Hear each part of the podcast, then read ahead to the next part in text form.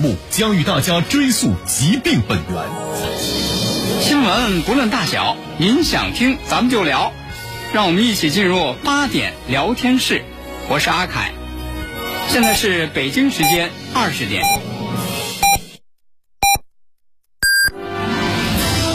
您正在收听的是 FM 一零五点八，济南广播电视台新闻综合广播。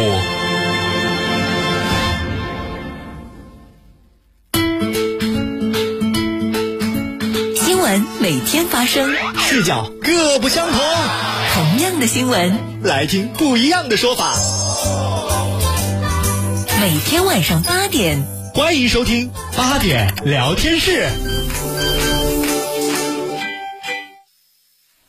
各位听众朋友，晚上好，这里是 FM 一零五点八济南新闻综合广播，欢迎来到八点聊天室，我是阿凯。各位好，我是江南。你看这个人呢，这生活里头他必须，你得有兴趣，你得有爱好。爱好，在哎，工作之余，嗯你说你干点什么？嗯，哎，你退了休，你干点什么得有意思。得你放你工作的时候吧，哎你得有个兴趣爱好呢，你能放松放松，是是不是解解压？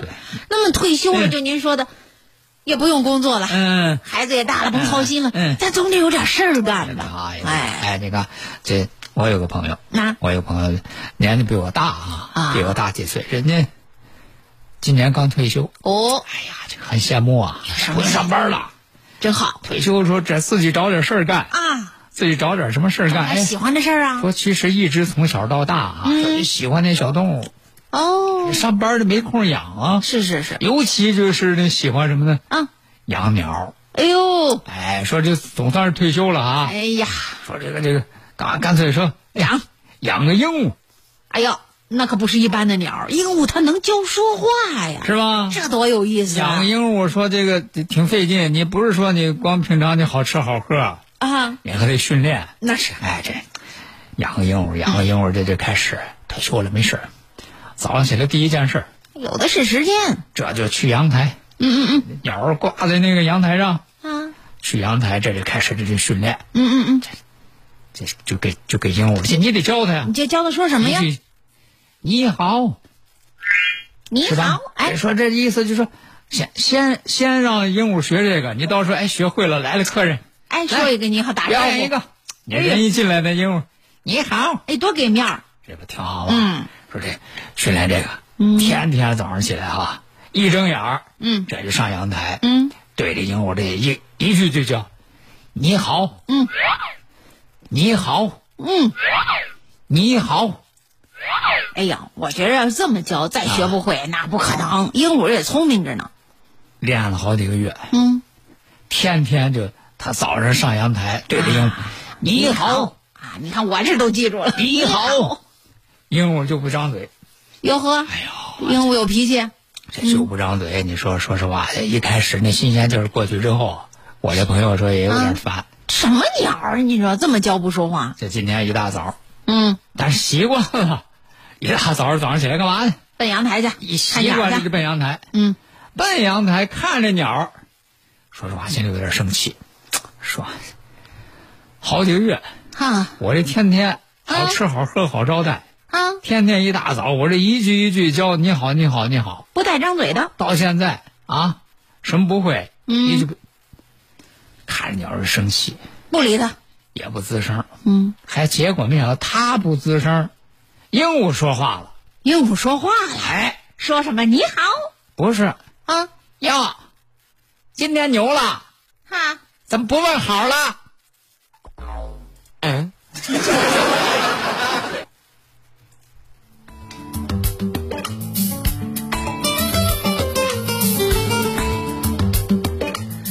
大了呢哈。啊，就是。哎呦，这就叫不鸣则已，哎呀，一鸣吓人。就是不是不不是没学会，不想说。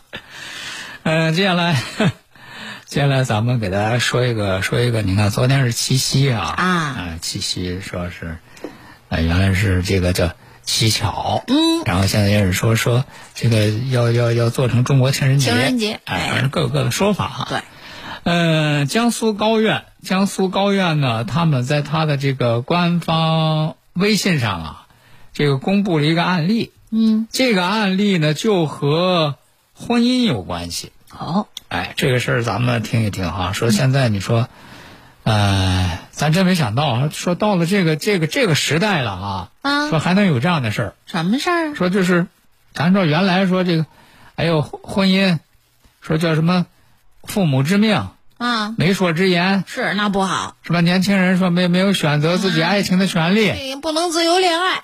说这这都什么年代了？是啊，哎，说没想到还有这样的事儿啊！好家伙，说是这个有这么一个周姓女子，嗯，小周，这个周姓女子呢年纪大了，年纪大了，这个没找对象，没找对象呢，他妈就着急，嗯，他妈就着急呢，这就给他就安排各种各样的相亲呐。嗯嗯嗯，然后呢，他妈说给他找了一个相亲对象，啊，说这相亲对象这小伙儿啊，嗯。姓傅，哦，哎，说是这个哎说，他妈妈就给这个姑娘说说你这个你一定要去哈、哦，怎么着？为什么？我跟你说，我都给你打听好了。嗯，首先说，这是咱家一个远房亲戚，哦，小富是远房亲戚，这是沾着亲的，啊亲上加亲多好。那就比较再一个关键是，人家那个家庭条件可好了。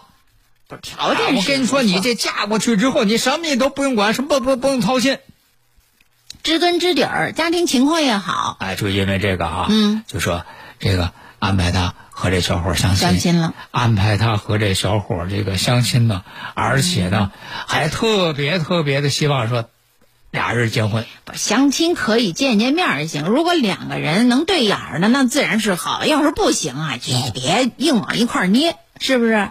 可是，说实话，就人家这个姑娘和这个小伙这个见了之后呢，说、嗯没感觉，啊，不想继续交往是，啊，说我就我就不合适，嗯还没相中。啊，那结果说没想到说，咱也不知道怎么回事儿这个这个这个他这个妈呀，妈呀就说说不行，必须，我跟你说这多好的一个小伙子呀，哪有什么人家这个家多好啊，这条件这么好，这样的不要你你还上哪儿找去？必须我别听他的，你就成人工作了，离躲躲开老妈，那别让他叨叨。这个这个妈为了让闺女和这个小伙结婚，啊，能干出什么事儿来呢？直接去，这姑娘在外地上班，嗯，直接去外地，强行把这个姑娘接回家，好，而且呢，还用言语威胁，嗯。就给姑娘说说，我告诉你，啊，你这个婚是结也得结，不结也得结那结。要不结怎么着呢？你要是不和他结婚，啊，我就把你赶出家门。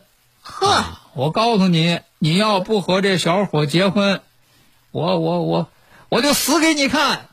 哎呦喂，至于吗？又准备断断绝母想想吧，子你想想，你关系啊！想这这这得是，那那姑娘得承受多大的压力？天天真是，啊，这这叨叨就就这一套啊，说这个姑娘说，哎呦，一看说这个这个这个这个妈简直怎么就说怎么那么固执呀？非得就得就得喝这不交往都不行，还得必须得那个结婚。嗯，人有网友说那话了，这，哎，哎呦，你你这个妈，你这么喜欢这小伙儿你你啊，是吧？是，这这后半句儿咱不说了，大家都能理解啊。哎呦，说这姑娘说说害怕呀，说你看这妈都说到这个地步了，嗯，要不结婚就把自己撵出家门儿，要和不结婚死给自己看，有万一出什么事儿，是吗？自己良心也愧疚过又。害怕家庭关系破裂，又担心这妈想不开，嗯。说就是在这样的情况之下，不得已，嗯，说这就和这小伙说这登记吧，结婚吧，嘿，了了这个妈的心愿吧。不是，您说这强扭的瓜，咱们都说它不甜呢。你结了婚，他就这这事儿就能完了吗？是啊，啊，啊也可能说这个这个生活当中慢慢建立起感情，是吧？有有有的有的有的人说说，嗨，这个是和谁结婚不是结，感情没有，慢慢可以培养。不是也也不是都这样啊？那帮他们俩怎么样？这小周跟小付，你想想吧，你想想，这个姑娘其实就是在他妈妈的这种软硬兼施、威逼利诱之下，不得已很违心的才做了这这个事情啊。嗯，你说他能有感情吗？即使结了婚，嗯说两个人之间毫无感情可言，哎呀，甚至两个人都从来就没有过夫妻生活。那这日子还过啥呀？可是就是这样的情况之下，你按理说，姑娘说，你说我就是你你看我都听了你的，我听了你，的，我结了婚了，可是我。和他真没有感情，是吧？啊我这没法过，哎，要离婚，嗯，要离婚，这妈还不许呢，哦，不允许不。行，必须不能离。哎呦天哪！说，就是为又离婚这个事儿，母女两个吵，甚至都动了手。嗯，啊，说到最后，人家这个这姑娘实在受不了了，说这样的日子怎么过呀？人到法院，哎，到法院起诉，起诉干嘛呢？起诉就是要求撤销他和这个付某之间的婚姻关系。嗯就说本来我这个结婚就不是出于我的这个本意自愿啊哎，这就不就不是离婚，嗯直接就撤销，就当我没结过婚一样。嗯，这法院怎么审理的呢？那么然后在这个法院呢，人法院说，你看这个情况啊，嗯，呃，人家这个姑娘多次明确的提出来说不愿意和这个小伙谈恋爱，不愿意结婚。在这样的情况之下，她这个母亲啊说又是赶出家门，又是死给他看，以此来做这个要挟。所以说，人法院认定，嗯，这个姑娘是在违背自由意志的情况之下和这个父母结婚的。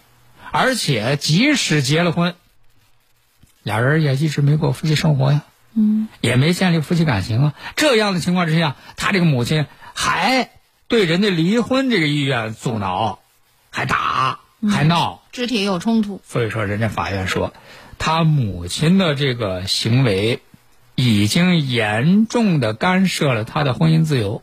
嗯使他违背自由意志和这个小伙子结婚，所以说他母亲的这个行为是构成胁迫。那他在胁迫的情况之下，就咱老百姓说被逼无奈的情况之下嗯结的这个婚，所以说人家法院认为，这个姑娘要求撤销她和这个复姓男子之间的婚姻这个关系是符合法律规定的。要求符合法律规定。哎所以人家判了，就是撤销他俩之间的这个婚姻关系。哎呀你看，就这个案子啊，嗯啊，，这个也是有法律依据的，所以在这个民法典第一千零四十六条规定，结婚应当是男女双方完全自愿。禁止任何一方对另一方加以胁迫，禁止任何组织或者个人加以干涉，说的明明白白的。对呀、就是婚姻自由啊。哎老百姓的话就是还是那句话，强扭的瓜它就是不甜呐。别管你是父母还是什么人呢，我为你好，我还不都是为了你好吗你？都没有这样的权利啊。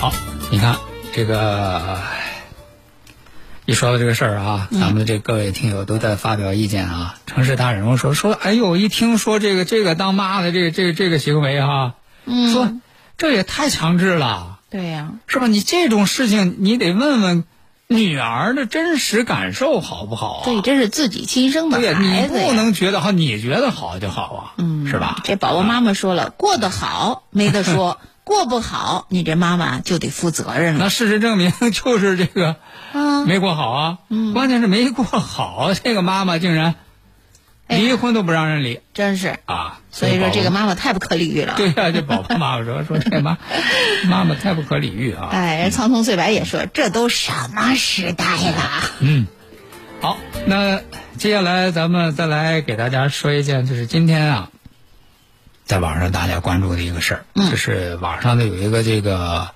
网红小狗，哦，哎，就那个，就那个那个小狗，就怎么成网红的啊？就是，哎，你不管怎么看，就这小狗啊，始终就是一副挺委屈的样儿。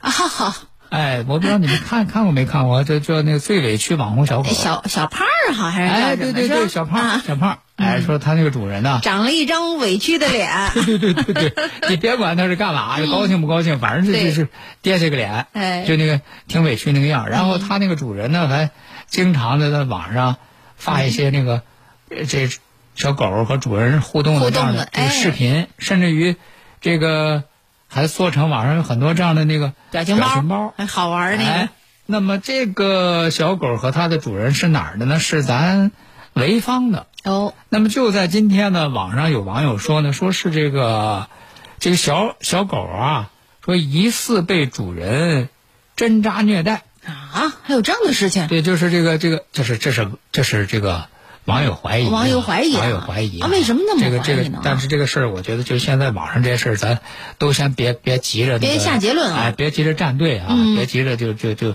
说什么，还要还要看调查啊，说吧？这个网友是怎么说是说出这个说法来？嗯说就光看就是他上传那视频，说上传那视频啊，说就看着说。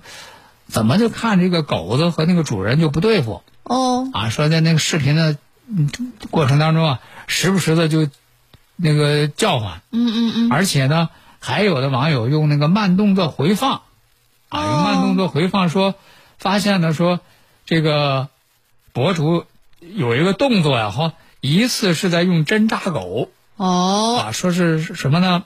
他们是这么这么说啊，说是、说因为当时看说是这个这个狗主人呢有一个这个是左手啊啊。左手好像是在这个用右胸前头啊，嗯，说是就是好像是捏了一下拿了一下，哦。然后呢这个这个手呢又放到了那个小狗的那个背上，这一放到小狗的背上，那个小狗这就汪汪叫，哦。然后又看到好像是他那个放在背上那个手那往外就这么好像是一弹之类的。总之，哎看上去他感觉像个拿针的那么一个然后网友就动作。说说这是不是说这狗主人，嗯，弄弄了根针啊，别在这个右胸这儿。嗯嗯说一看这狗不配合了，这拿了这针，这这过来就哦扎到。那个那个那个狗背上，啊，说是是是这么说。嗯。啊，说然后呢，这就这个质疑说这个狗主人是不是这个虐待狗，哎虐待狗。啊，这是这个网友的说法啊。嗯，这个针对这个网友的说法呢，这个主人呢也做了这个回应，嗯，说这个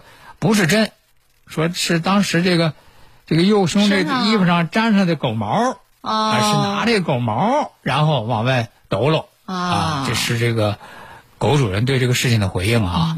那么针对这个事情呢，也有很多的网友呢，就是向这个公安机关报警，嗯啊，报警是说就是那个呃疑似虐待动物。嗯那么针对这个事情呢，有媒体的记者也从这个潍坊的公安机关做了了解啊，就是当地的公安机关说呢，嗯说他们也已经接到报警了。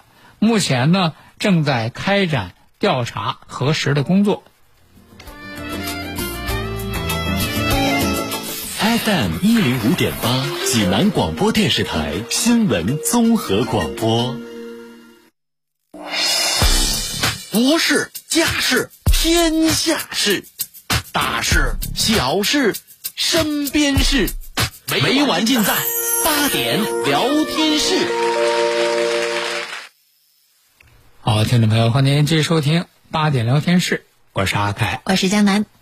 那接下来咱们再来给大家说一说这个最近这个天热啊，嗯，啊，不光咱济南热，我看这上海也挺热。哪儿哪儿都挺热啊。上海我看是上海市气象局、嗯啊，他们的这个官方微博说说，呃，上海今天是发布了今年的第四个高温红色预警。火红色预警，这温度就不低了啊。说是到下午的十五点三十分，上海大部分地区的最高气温在三十九度上下，好家伙，其中呢，这个徐家汇嗯。这个观测站这个地方，嗯。那个气温是最高，是到四十点二摄氏度。哇，啊，说这个确实挺热啊。烧烤模式开但是，呢，针对这个气温，这个到底有多热？嗯。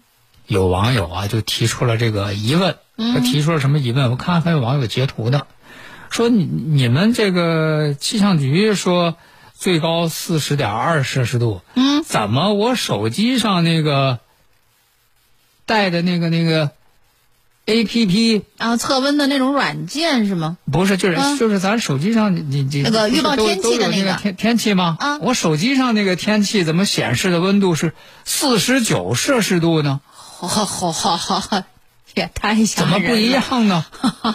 是吧？啊？哎，你看人家就有有疑问呢，嗯，到底是以谁的为准呢？是，为什么你那才四十点九，我这手机上四十九呢？嗯啊，人家这个上海市气象局的官方微博做了回应了哈。人家这个气象局的这个官方微博说了，我估计可能是不是咱有的时候，咱咱们自己也会遇到这样的事儿。哎，我怎么听着今听着那个天气预报的对电台天气预报那个最高温度和我手机上的不一样，是这个不一样，该听谁的？对，上海市气象局的官方微博说了，说我们服务当中提供的这个气温数据是由标准气象观测站依据统一技术标准测得的大气本底温度。你看人家这么专业啊！就说的很很很清楚明白哈。说，而一些手机软件当中自带的天气 APP 没有使用实际观测数据，嗯，而是使用了其他数据和手段进行的估算。啊，这一估，有这么一个字儿啊，大家就琢磨琢磨了，这就不够准确、就是人家气象局很硬气的说法，就是简单说，就是我们有实际的观测点数据，他们没有。你有吗？没有。对，所以说你看这个就是这个该信谁的问题，大家就自己可以做出判断了谁啊。的权威啊，是谁的事儿哎啊，就是还是气象局，这是这个权威，有真实的数据，嗯，权威的数据。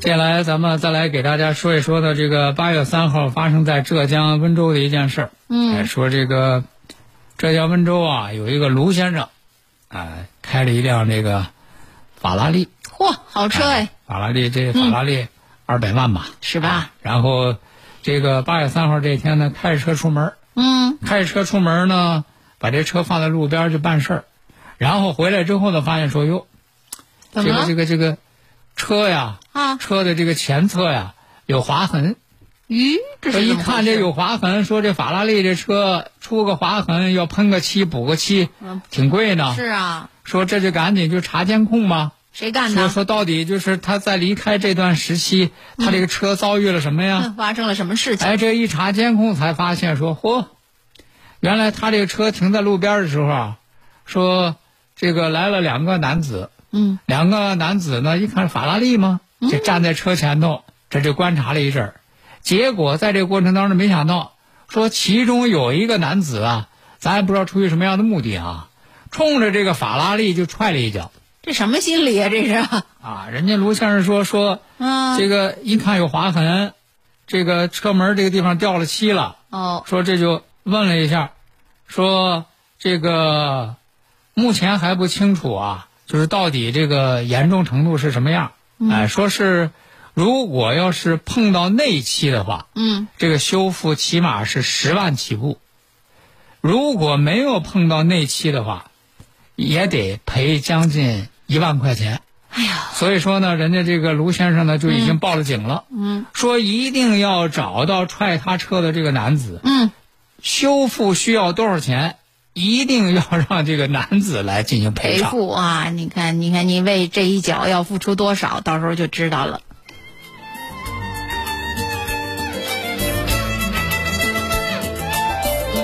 同样是豪车，同样是这个出现了刮蹭啊，在咱们潍坊，嗯啊，同样的事情结果不一样啊。说八月一号的时候，在潍坊啊，有一个老人骑着一个三轮车，嗯，结果不小心把一个宝马给蹭了。哎呀，把这个宝马蹭了之后呢，人老人一看说：“哟呵，那你看真对不起，我把你这车给蹭了。我是啊是啊人知道说这个我得赔钱。那是然后呢，这个老人家呢就掏出了一个这个塑料袋塑料袋儿。哎，就是啊。这塑料袋儿是包钱的塑料袋儿。哦，哎。钱放在了塑料袋儿里。说，然后就从这个包钱的塑料袋儿里的，这就往外拿钱。说实话，能有多钱啊？一个塑料袋儿能包的钱能有多少啊？说这个老人家。结果人家这个司机呢说一看说，哎呦，他说一看爷爷，说首先第一个，这老人家七十多了，嗯。然后呢，出了这个事儿之后，人家也没推卸责任，嗯嗯啊，说就就说我我掏钱我给你赔嗯，，我给你赔他啊。说再一个，我一看他掏那个钱，塑料塑料袋包这钱，他说我就想起我奶奶来了。能有多少啊？他说我想起我奶奶那小时候以前也是是拿个布包，嗯，拿个小手绢儿哈，这么哎呦，我一看他拿塑料包包钱，我就想想起我奶奶。嗯我一想起我奶奶，我这心里我就心软了。就不落忍了。哎，所以说最后人家这个车主说，我就只收了老人的零钱，嗯，然后这事儿，俩人这就结束了。啊哎呦，您说这结果怎么？按理说这个事儿吧，不是个什么好事儿嗯哈。这车出门挺好的，车刮蹭了，这老人家也够倒霉的。你说骑着三轮车把人家这好车给人刮了，但是你看这事儿，首先老人没有推卸责任，对，第二个车主没有揪住不放，哎，让人心里怎么就觉着这么暖和啊？是吧？就是这个真诚的遇上善良的了。哎，你收个零钱，你在善良的同时呢，你还维护了老人的真诚和尊严呢，嗯，是吧？人家小伙子处理的真不错啊。真不错。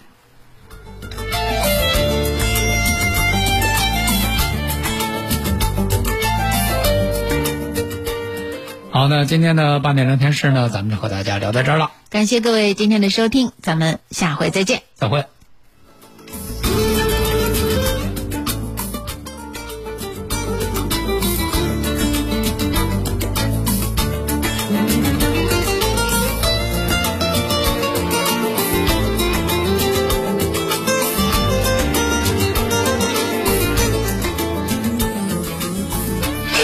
是传承两百余年的国粹艺术。二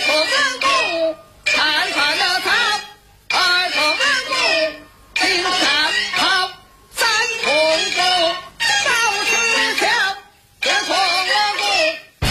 这是视觉和听觉的极致享受。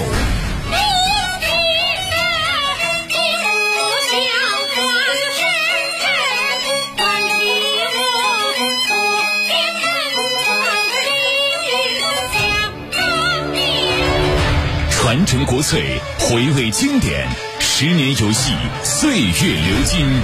二零二二年全省曲韵京剧名家名段演唱会，倾情十年经典纪念演出，特邀全国京剧名家、行当领军人物再聚全城，汇聚十年最强阵容。这一次，让我们沉浸欣赏京剧之美。演出即将正式开票，提醒您随时关注，及时锁定。电话咨询五八六二幺五五五。本活动由更成功人士作家三点零 T V 六林肯飞行家赞助播出。治疗疾病必须寻其根、治其本，方可实现标本兼治、全面康复。济南新闻频率每天早上五点三十分至六点，由中医膏方滋补疗法的核心用药皇氏复方滋补力高独家赞助的《全程总动员》栏目，将与大家追溯疾病本源，解析皇氏滋补力高治病康病密码。栏目热线零五三幺八六八零幺幺幺八八六八零幺幺幺八。吃，清血八味胶囊提醒大家：夏季天气炎热，心脑血管疾病高发，预防治疗心脑血管疾病已是当务之急。清血八味胶囊大型优惠活动开始了，截止到八月九号，截止到八月九号，详情请拨打清血八味胶囊全天咨询订购电话零五三幺八六幺零零三幺八八六幺零零三幺八零五三幺八六幺零零三幺八。一等于三千两百四十万。如果每人浪费一粒米，三千二百四十万斤米是一年下来的积累。二等于一千七百万。数据显示，一千七百万吨是我国每年的餐饮食物浪费量。在粮食生产、流通、加工和消费环节损失的粮食，相当于两亿多人的口粮。三等于十三亿。全球每年约三分之一粮食被损耗和浪费，总量约每年十三亿吨。每一个小加起来都很大，敬畏粮食，尊重劳动。FM 一零五点八，济南新闻综合广播，邀您一起杜绝舌尖上的浪费。今天起，让节约粮食成为一种习惯。根据中国疾控中心和世界卫生组织各方专家的观点，公众预防应该做到：良好安全饮食习惯，将肉和蛋类彻底煮熟食用，处理生食和。